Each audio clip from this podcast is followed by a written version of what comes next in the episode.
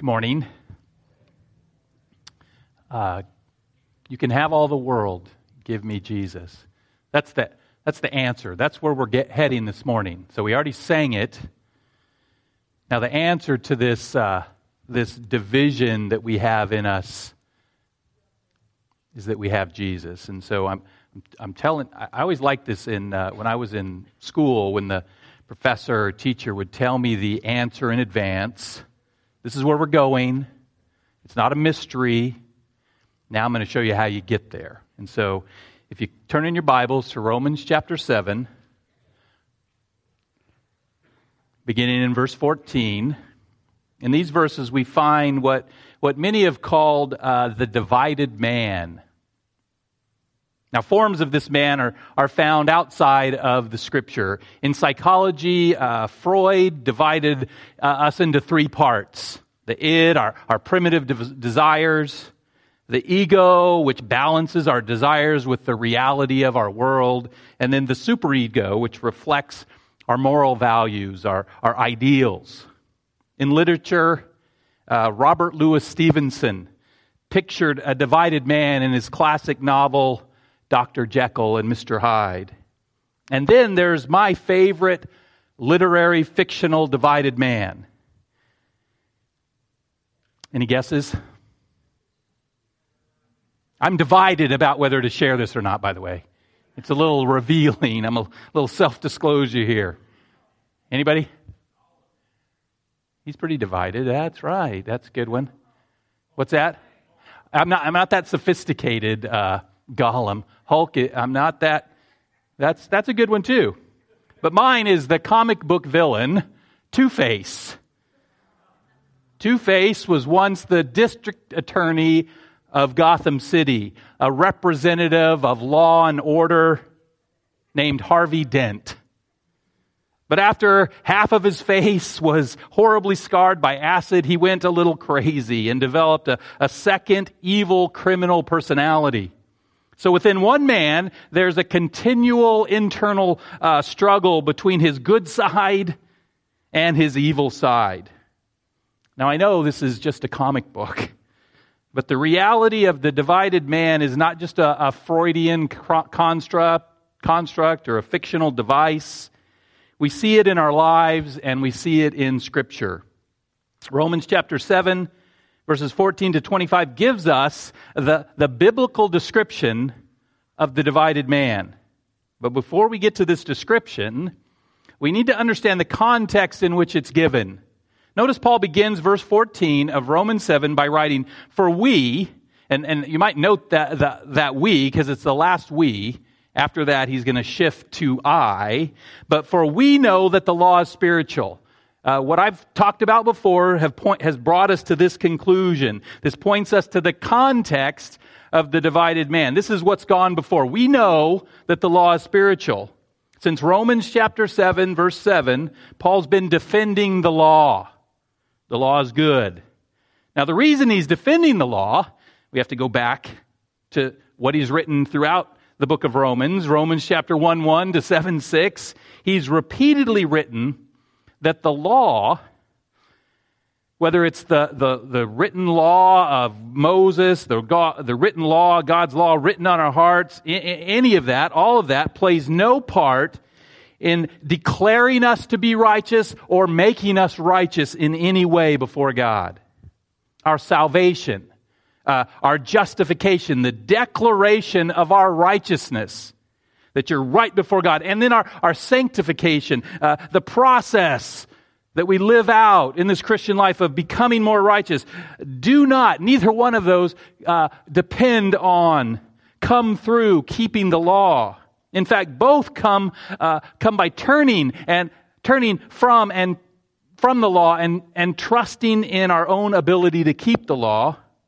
And instead, we must trust in the only one to perfectly keep the law, Jesus Christ. So we have to turn from the law and we have to turn to Christ. We're saved and we're sanctified by the grace of God through faith in Jesus Christ alone, apart from the law.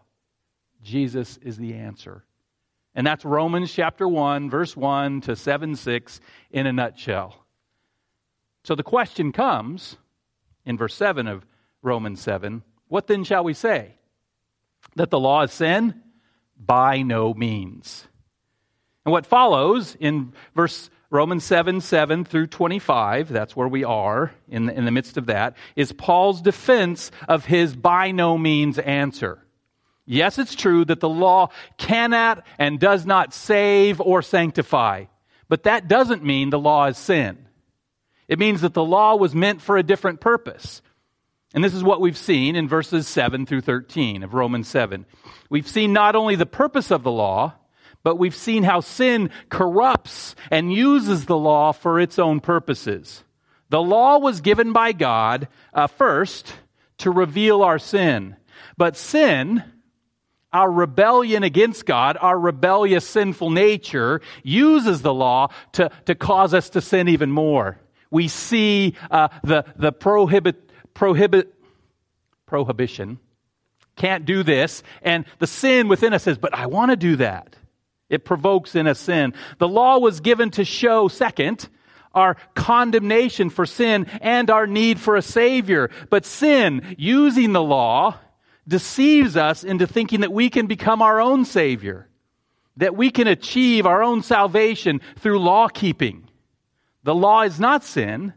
The law reveals sin and the law condemns for sin. Therefore, Paul makes it clear, Romans 7, 12 through 13. So the law is holy and the commandment is holy and righteous and good. Did that which is good then bring death to me? Is the law, is the law a killer? By no means. It was sin, producing death in me through what is good, in order that sin might be shown to be sin, and through the commandment might become sinful beyond measure. Talked about that last week. Sin is the killer. The law, which is good, is its weapon. The law can't be the problem. It's spiritual. It comes from God. The problem is not the law. The problem is sin. The problem is that I am a sinner. And that leads to Paul's description of this divided man, which I'm, going to read in just a second. The full, this is the Romans 7. If you've been with us through Romans, this uh, Romans uh, 7, 14 through 25. How many verses is that? Do the math nine or so. This is the largest portion that I've ever attempted to cover in one sermon. And, and just so you know, I'm not sure if we won't be back to it next week, by the way, even though we're going to walk through it all. But, but uh, as I read it, I want you to notice the personal pronouns the I's and the me's and the my's. And I want you to take those personal pronouns personally. I want you to see yourself in this divided man. Follow along as I read Romans chapter 7, verses 14 to 25. It'll be up on the screen if you want to uh, follow it there. If you want to turn there in your Bibles, you might want to highlight something in there. For we know that the law is spiritual. We know that because of what has been said before. But I am of the flesh, sold under sin. For I do not understand my own actions, for I do not do what I want, but I do the very thing I hate. Now, if I do what I do not want, I agree with the law that it is good. So now it is no longer I who do it, but sin that dwells within me. For I know that nothing good dwells in me, that is, in my flesh. For I have the desire to do what is right, but not the ability to carry it out. For I do not do the good I want, but the evil I do not want is what I keep on doing. Now, if I do what I do not want, it is no longer I who do it, but sin that dwells within me. So I find it to be the law that, that when I want to do right, evil lies close at hand. For I delight in the law of God in my inner being, but I see in my members another law waging war against the law of my mind and making me captive to the law of sin that dwells in my members. Wretched man that I am, who will deliver me from this body of death? Thanks be to God through Jesus Christ, our Lord and Savior. Our, Jesus Christ, our Lord. So then, I myself serve the law of God with my mind, but with my flesh I serve the law of sin. Again, verse 25 gives us the answer. Thanks be to God through Jesus Christ. But we need to get there, we need to walk through it. These verses speak of a man with a divided will or, or a divided heart. There is the part of him, the I, who wants to do good and doesn't want to do evil. And there's the part of him, the I, who, who does not do the good that he wants, but does the evil he does not want. Chad said this morning we were talking about this is certainly the most schizophrenic uh, passage in the Bible today. And the question that, that many have asked, maybe you've asked, is who is this divided man? Who are we talking about? Now, all the personal pronouns uh, point to the one who wrote this letter, right? He's, he's specifically saying I. Remember, we talked about how before this, the use of uh, the word, the, the personal pronouns I's, me, and my, there was like eight of them in all of Romans before this, and now we get here and there's 40 some odd. He's, he's specifically saying something about himself. It's Paul. Paul is this, is this divided man. But the question is, is it Paul or, or Saul of Tarsus, the unbeliever? Is he writing about his experience before he came to Christ, this, this guy who persecuted the church, or is it Paul the believer? Is he writing about some time after his conversion on the Damascus Road? This, and this is a difficult question. And plenty of thoughtful people have come down on both sides of this. Some believe that a believer someone who's united with Christ, you know, all the things we've talked about, justified by faith, united with Christ, dead to sin, could never say the words, I am of the flesh, sold under sin, in verse 14. That doesn't sound like you died to sin. People also have a, a, problem with the fact that, that this I, Paul, seems to confess his seemingly regular, even compulsive sin. Verse 15, for I do not understand my own actions, for I do not do what I want, but I do the very thing I hate. And verse 18, for I know that nothing good dwells in me that is in my flesh, for I have the desire to do what is right, but not the ability to carry it out. And so over the ages, uh, some people have concluded that Paul is talking to himself, not talking to himself, that would be even more schizophrenic. He's talking about himself prior to his conversion, prior to his experience on the Damascus Road. But I want to make a case that Paul is writing about his experience as a Christian. Not that these verses describe everything about his Christian life, or, or that, that this means this was his constant experience, but that this describes how he, at times, as a Christian, struggled with sin in his life. That present Paul is the divided man. Now, why is it important? Why does it matter who this guy is? Because if it's Paul or Saul, the non Christian, then we Christians can look at these verses and think, okay, th- these don't apply to me. I can uh, wipe these out. This is just him setting up something else. This is the past. But if it's Paul, the apostle, the missionary, the author of Scripture, the, the Christian, then this passage brings us face to face not only with Paul's struggle with sin, but it also points to our own struggle. And more than that, as we'll see, it also leads Paul and it will lead us to the only solution for this struggle wretched man that I am, who will save me from this body of death. Thanks be to God, Jesus Christ. So let's first look at four reasons why many Bible scholars believe Paul is writing about himself as a Christian. These aren't the only reasons, and I'm going to cover them quickly, but I think they're good reasons. First, uh, sort of mention this, but Paul's change of verb tense. Now, I don't want to get technical or grammatical but this is important. This is something we would clearly see if we were reading the passage in the original Greek, where we could see the, the tenses of the verbs more clearly. The verbs of verses 7 to 13, which we've been in in the past couple weeks, are all in the past tense. They speak of what's gone before. And if you remember, when we looked at these verses, I, I, mentioned they referred to Paul's experience prior to his conversion. I think that was his, him talking about himself before he met Christ. But from verses, verse 14 on, all the verbs change to the present tense. They refer to what was happening as Paul was writing.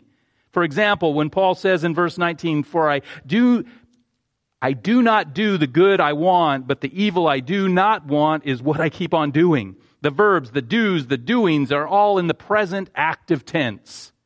Paul saying that, that it's it's in his present experience to do not do the good I want, but the evil I do not want, I keep on doing. And this is the case for all the verbs in the, these verses. Therefore, a natural reading, if you're just looking at it, you're reading it naturally, you would think Paul is speaking of himself in the right now. Second, the change in Paul's situation. Verses 7 through 13 talk about uh, sin killing him. He's a dead man in those verses. And that's why we're talking about his pre conversion state. That's why it's in the past tense. Again, last week we talked about how prior to his conversion, he was dead in his sins. But from verse 14 on, Paul describes an ongoing struggle with sin, a struggle in which he refuses to surrender. For example, verses 16 and 17, we read, Now if I do what I do not want, I agree with the law that it is good. So now it is I, it is no longer I who do it, but sin that dwells within me. You can sense the struggle. He's doing what he doesn't want to do. He's saying it, it's not him, but sin that does it. The struggle with sin didn't exist prior to his conversion. He's doing what he doesn't want to do. He, he's saying it's not him, but sin that does it. The struggle with sin didn't exist before he was saved because he was dead in his sin. But the situation has changed. Now he's alive in Christ, and, and that, that living in Christ creates this struggle, this battle that begins and, and continues. Third, Paul says, Paul delights in the law, in God's law. Verse 22, he writes, For I delight in the law of God in my inner being. Even though sin is clearly at work within Paul, uh, within his life, Paul delights in the law of God. And we know, if we read scripture, that, that unbelievers before conversion cannot truly delight in God's law in their heart of hearts, in their inner being. Romans 8 7, next chapter, Paul will write, For the mind that is set on the flesh is hostile to God, for it does not submit to God's law. Indeed, it cannot. A mind set on the flesh, hostile to God, cannot also delight in God's law in his inner being.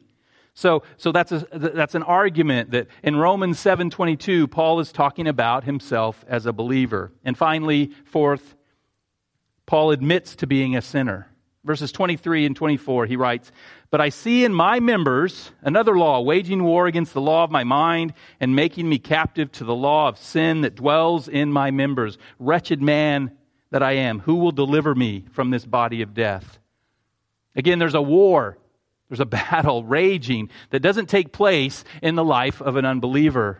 And that war is fueled by the, the law of sin that Paul admits dwells in his members.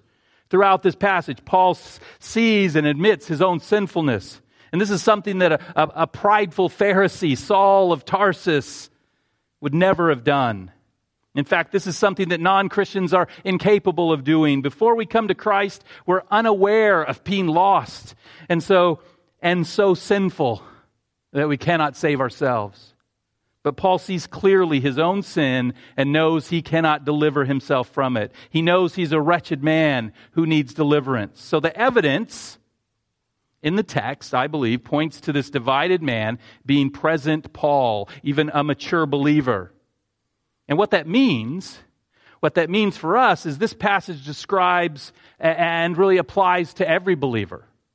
This is not unique to Paul. This is certainly his story, but it's our story as well. Like Paul, we can say, present I is the divided man or woman. That's a short, you know, you got a big lot of, to underline if you're taking notes. Just It's just I, just that one uh, I that goes there. And since we're getting personal, since we're using the personal pronouns, it's only fair that I confess that as someone who's, who's who's saved by grace through faith in Jesus Christ alone, is someone who's been a Christian, gone to church, studied God's Word for 40 years, as someone who's, who's been in some kind of ministry even for 35 years, these verses describe at times my own personal experience. This isn't my constant Christian experience, but I relate to every word. This is maybe more evidence for why this is talking about uh, Paul as a mature believer because it talks about us even as mature believers. I am the divided man. And my years of Christian ministry and, and discussions and small groups and spending time with believers makes me confident in saying that these verses describe each and every one of you as well. We can all say, I am the divided man because first, the reality is we can all say, I struggle with sin. In my Christian life, I've experienced uh, plenty of defeat. Yes, there's also been victory, there's also been progress, growth. I'm not the same man I was 40 years ago because I wasn't even a man, I was a 13 year old boy, okay. But the struggle continues, right? And I will continue uh, to struggle until I see Jesus face to face. We all struggle with, with and at times uh, we give in to sin. There's this struggle, and there's these temptations, and there's times when we fall to the temptations, to the sin. We can see our struggles ourselves in Paul's struggle recorded in these verses. Verse 14, but I am of flesh, sold under sin. I still have this flesh. I still struggle with this flesh. There's this body that, that desires these things that my heart doesn't want. I came into this world as a slave to sin, sold in sin, and my flesh and that slavery haunts me.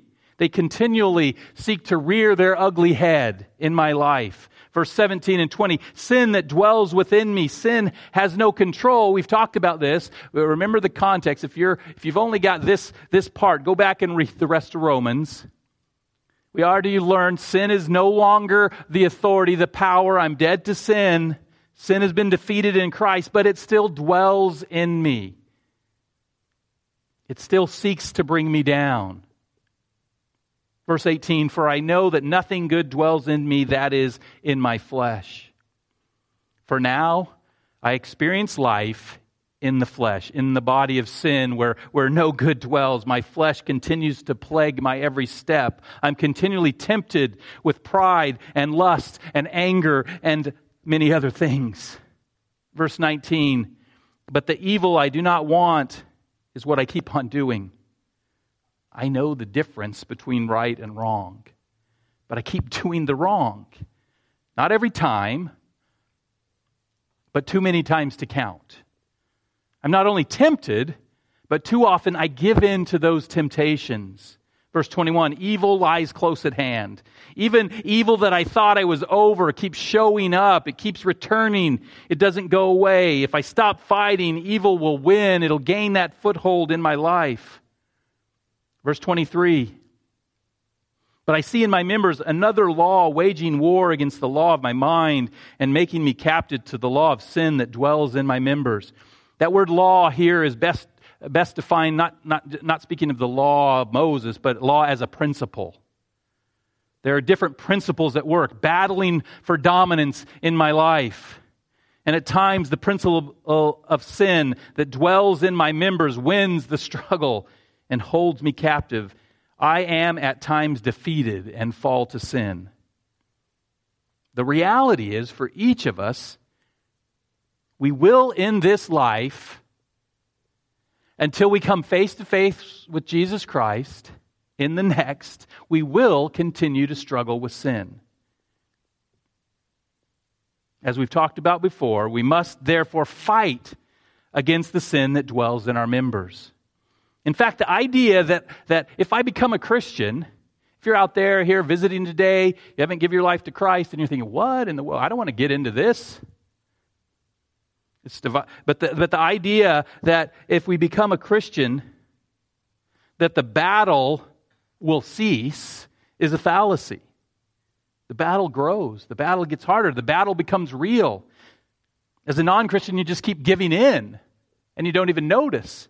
It's not till Christ enters in that the battle begins. Pastor Tim Keller writes, just as a wounded bear is most dangerous, excuse me, more dangerous than a healthy and happy one, our sinful nature might become more stirred up and active because the new birth has mortally wounded it. When we come to Christ, our, our sin nature is mortally wounded. It's dethroned. It no longer is in authority and power, but that causes it to fight even harder, to claw its way. Our struggle with sin is not evidence. Get this. Our struggle with sin is not evidence that you're not a Christian, that you're not saved. It's evidence that you are. But the key word here, the key word is struggle. There's something else taking place in our hearts and minds. This is the other side of the divided person. If you're in Christ, if you're saved by grace through faith, then you can say with Paul, Yes, I struggle with sin, but I desire to obey God. It's really the question. Everyone struggles, everyone sins, for all have sinned and fallen short of the glory of God. But is there that desire? Is that count, is there that counterpoint that's seeking to obey God? In these verses, we see Paul's and our struggle with sin. But but but a struggle implies another side. There's another part of us that fights against sin. We see it throughout these verses as well. If you're a believer, then you will see yourself in these verses. Verse 16, I agree with the law that it is good. I know that God's will and God's way and God's word, God's law is good. It's good for me. And verse 18, I have a desire to do what is right. Verse 21, I, I, I so I find it the law that, that when I want, I want to do what right, we desire, we want to do what is right. We want to obey God. We want to follow His commandments. Verse 22 For I delight in the law of God in my inner being. Again, deep in my heart, we delight in the law of God. We'll talk more about that in a minute. So, on the one hand, we continue to struggle with sin, but on the other hand, we desire to obey God. This creates some really great conflict. Sometimes we want to do this, sometimes we want to do that. We want to be this, we want to be that. We are divided people, torn between sin and obedience to God. And so the question is who is the true me? Will the real me please stand? This is so crucial for us to understand. And sometimes when we don't, it causes uh, deep depression, even. Yes, there's a battle. Yes, there are struggles. Yes, we can uh, continue in sin. But we must understand that for a Christian, even though there's still conflict, the question of who you truly are is settled. Look back to verse 20, 22. This is key. For I delight in the law of God in my inner being. That phrase, inner being, refers to our heart of hearts, our, our true self, who we really are. Some translations render it my innermost self. The law of God, obedience to God, is our innermost delight. Of course, Paul sees that there is still a powerful force of sin and rebellion within, but those desires are not truly Him.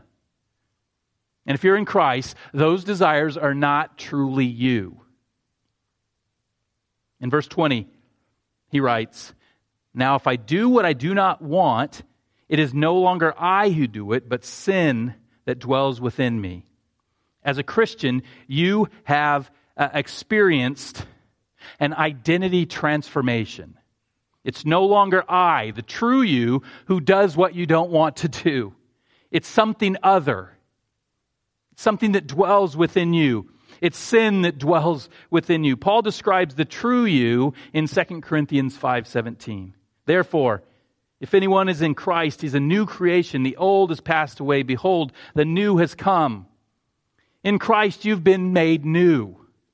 The true I really seeks God and loves his law and loves holiness. Although sin remains with uh, some strength, it no longer controls who you are in Christ. It can still lead us to disobey God, but now sinful behavior goes against our deepest understanding of who we are. Even in defeat, the Christian has a, a, change of consciousness. The I, the real me, hates sin and loves the law of God. Sin, on the other hand, is seen as this foreign invader. It's not part of me, even though it dwells in me. Now you might ask, if the true me is the me that desires to obey God, then why in these verses, why in my life does it seem that like uh, seem like the invader, the, the sin achieves so much victory? If the true me is the one who desires to obey God, why do I continue to sin? Well, we've already talked about the fact that there's a battle raging between the law of my mind and the law of sin, between my inner being and this foreign invader. We've, we've used illustrations in the past that, that uh, of, of a, in your life, there, there's a new, uh, you have a new king, uh, new reigning, but the, the foreign invade, the, the, the, the, let me get this straight in my head the ones he's dethroned still exist. They're still part of your inner being, your body. And in all these battles that take place, there are victories and there are defeats. And even as we become more mature in Christ, the battle does not subside. You would think, you know, if you've been a, a Christian for a year, three, two years, five years, think, okay, when I've been a Christian for 10 years, for 20 years, for 30 years, this will be no more. Well, I'm here to say that's not the case. For the more mature and spiritually discerning we get, the more we see uh, the sin in our own lives, in our own hearts. The, the more holy we become, the less holy we feel. Even when we, on the one hand, know and see ourselves making progress against sinful habits and attitudes, at the same time, we grow more and more aware of our rebellious, sinful roots, the sinful nature within us. The holier we are, the more we cry about our unholiness. There are certain sins in, in my life that I struggled against and, and rejoice that God has given me victory. But at the same time, His Spirit continues to reveal areas of sin that I have to deal with on a daily basis. Bottom line, for better or for worse, in this life, each and every one of us is a work in progress. There will be victories and there will be defeats. The question isn't how many times you fall. The question is, do you get back up in the power of God, in the power of Christ, in the Spirit He's given you, and continue to move forward? And so this explains, in my mind, part of the reason for our continual struggle with sin. It, it, it is, in many ways, the nature of the beast. And there's a certain amount of comfort even in this fact. As you struggle with the sin in your life, know that you're not alone. As you read this passage in uh, Romans 7, know it's not written just about you that Paul, the apostle, was writing it. And it refers to all uh, believers. As you struggle with sin in your life, know you're not alone. It's, it's typical when, when we sin to think that we're a terrible people, that we're wicked or immature. But Romans 7, I think maybe this is many of the reasons why it's there, encourages us that temptation and conflict with sin, even some relapses into sin, are consistent with being a growing Christian. So, and this is, da- I know this is dangerous stuff to say. This is what Scripture's saying. So, at least in part, the answer to why we continue in sin is the fact that sin continues to dwell in us. And we continue to battle, experiencing victories and defeats. But let me be quick to say, I, don't, I want to make sure you aren't hearing what uh, I'm not intending to say the fact that we struggle with sin, the fact that sin will continue until we see Christ face to face, never, must never mean that we take sin lightly, that we should ever stop fighting against it. This, this passage describes a struggle with sin, uh, not a giving in to sin that we should never resign ourselves to defeat. That's why this description of the divided man in chapter 7 comes after Paul's admonition in chapter 6 that, that being under grace, being in Christ, in no way implies that you're to continue in sin. By no means. We're, we're slaves to obedience, he says. We're slaves to God. We're married to Jesus Christ. Christ loves us, and we love Christ. We cannot and must not continue in our sin. So even though we will continue to struggle in our life, we must always, out of love for Christ, strive for victory over our sin. And that brings us to another factor that continues and, and contributes to our defeats. Yes, there are victories and defeats, but often the defeats come because we're fighting with the wrong weapon. We try to, we try to use, and, and this is what Paul's talking about in this passage, we try to use the law to overcome our sin. Remember, Paul's defending the law. In verses 7 to 13, he showed that the purpose of the law is to reveal and to condemn sin. But we, we can, in our own power, use the law to try and defeat sin. But verses 14 to 25, Paul is making it clear that the, the believer cannot keep the law. This is the point. You, believer, on your own, cannot keep the law of God. You cannot obey God. Sin still dwells in you. In these verses, Paul is looking at, at his struggle from a particular perspective. He's emphasizing that in yourself, even as a Christian, you're incapable of keeping the law. He's saying, in myself, I am still unable to live as I should, even, even as I desire to deep inside to live as I should. Even though there's a new identification, a new love and delight in the law of God, a Christian is still completely incapable of keeping the law. And so the answer to the question, why do I continue in sin? Why do I continue to disobey God's law? The answer is not just because battling sin is the normal part of the Christian life and there are victories and defeats, but we can also continue in sin because we're seeking to obey the law to overcome sin ourselves in our own power, in our own ability. We even think this makes us more lovable to God. That God will accept us more if we can, in our own power, overcome the sin in our lives. We're seeking to discipline ourselves to keep the law and therefore become more righteous before God. But that was never the law's purpose. The law was given to reveal our sin and show our condemnation for our sin. The law was given not to overcome our sin, but to show us our need for a Savior. And that leads us to the final question, to the final point, to the answer this morning. How do I overcome my sin?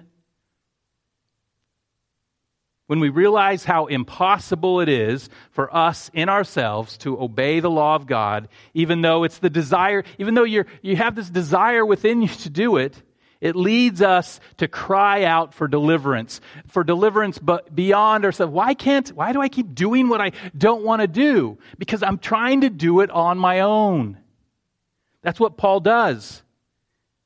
In verse 24, he cries, Wretched man that I am, who will deliver me from this body of death? That word wretched means miserable. It's from the word it means there's a heavy weight upon you. You can't get up. I'm miserable, wretched man that I am. Who will rescue me from the turmoil and pain and sin and death of being this divided man? When we read God's law uh, properly, when we understand it, and when we look at ourselves, our own lives honestly, we can only conclude that we are uh, wretched. The purpose of the law is to show us our wretchedness. If you're reading the law and you're seeing, oh, I'm good there, good there, this is good, and it's building you up, then, then you're not reading it right. You need to read it so it shows you your wretchedness. And without accepting this wretchedness, we'll never see our need for the gospel will never truly appreciate the gospel of Jesus Christ that provides for our righteousness. We are wretched and Christ provides us with righteousness. Only if our hearts truly cry out in our wretchedness is, is that when we can know the hope and the liberation of looking away from ourselves and looking to what God has done through Jesus Christ. Who will rescue uh, uh, us who will rescue Paul and us. Thanks be to God through Jesus Christ our Lord. Exclamation point. By his own efforts, even as a Christian, even as the Apostle Paul, he knows that he will fail in his own efforts. He knows the truth of his divided nature. He knows the sin that dwells within him. He knows he does not do what he wants to do. He states that truth again at the end of verse 25. So then, I myself serve the law of God with my mind. In his mind, he desires to obey God's law, but with my flesh, I serve the law of sin. Paul's emphasizing again that there is no hope in ourselves for our salvation or for our sanctification, our obedience to God. All we are and all we've done and all we will do merits only the wrath of God. For our salvation, we can only ever look to God's Son dying on the cross for us. Thanks be to God through Jesus Christ our Lord. And for our sanctification, for our growth in obedience to God on a, on a daily basis, for real change to take place in our life, we can only look to Jesus Christ our Lord. We cannot and must not, and we fall into this so often. It's so crazy. We as Christians know, I hope we know, that there is nothing we can possibly do to save ourselves, that we have to trust in Christ. But then once we come to Christ, we start thinking, okay, now it's my turn. I'm going to take it on. You know, I'm going to obey the law. God's going to love me now more than uh, because I'm obeying the law. We cannot and must not rely on our own efforts, our own self discipline to keep the law, to obey God, but instead we must look to God who, through Jesus Christ, gives us his Spirit and it's through the Spirit of God that our lives, our, our relationships, who we are, can be transformed. We are wretched. I and you are wretched. We're miserable, but God is not. Through His Son, He's rescued us, and through His Spirit, He's changing us. And so, as you, uh, uh, the divided, the, the wretched man or woman, continue to struggle with sin, you must, I must, we must continually cry out to God. This is the answer, folks. We must continually run to God and rely on Jesus Christ for the supernatural power, the spirit infused power to overcome the sin in our lives. Know this. I'm paraphrasing uh, something that uh, Pastor Tim Keller said. The gospel proclaims that we are more sinful and flawed in ourselves than we ever dared to believe. You think you're sinful? You haven't. You, have, you haven't scratched the surface. I haven't scratched the surface. We are more sinful than we've ever dared to believe. We don't even know how, because we're not God. God is perfect. We're not perfect. So we're judging our own sin from an imperfect place. We are the divided men, yet at the same time, and this is the gospel, in Christ, we are more loved and accepted than we ever dared hope. We're more sinful and flawed than we could ever know. And we're more loved and accepted than we ever dared hope. And so we can cry out to God and we can trust that God will answer. We can pray and trust that God will be there for us. And we can pray, God, forgive our sins and change our hearts. Jesus, by your Spirit, give us the power to resist temptation and overcome sin. Provide that escape for us, Lord, in you. Draw us to yourself. Use your word in our lives to empower us and change us. The answer is Jesus. The answer is going to Jesus every day, all the time. The answer is a continual relationship with Jesus. Now, there's help that Jesus gives us. Praise the Lord. He gives us one another. That's a big one, right? He gives us brothers and sisters in Christ to help us in this battle. But we always have to come back. If you're relying on your brothers and sisters, uh, they will fail you. You always have to come back to Jesus. Jesus will empower you. Jesus will take you out of your state of misery and lift you up. Would you pray with me? And would you agree with me? Wretched man that I am, who will deliver me from this body of death? Thanks be to God through Jesus Christ our Lord. Lord God, we thank you. We thank you that you looked down and you saw our wretchedness. You saw our misery. You saw our divided nature. Even as Christians, Lord, you saw that we struggle on a daily basis to do what we know is right. We read your word, we read your law. You give us your law written on our hearts, Lord, and we can't do it and we're wretched. But Lord, you didn't look down and say, I can't handle these people. Lord, you looked down and said, I'm going to save these people. I'm going to save them from their sin, and I'm going to walk with them through this process of sanctification. In Christ, we have the deliverer. In Christ, we have the one who can, who can take us out of our misery. Lord, I pray for myself. I pray for each one here that when we encounter the battle, when sin that dwells within us seeks to tempt us to, to do the wrong, Lord, we won't look to ourselves. Lord, we'll look to Christ. Give us that power. Give us that ability to look to Christ every time, to call on Christ. Christ, give us your power to overcome the sin in our lives. In your name we pray. Amen.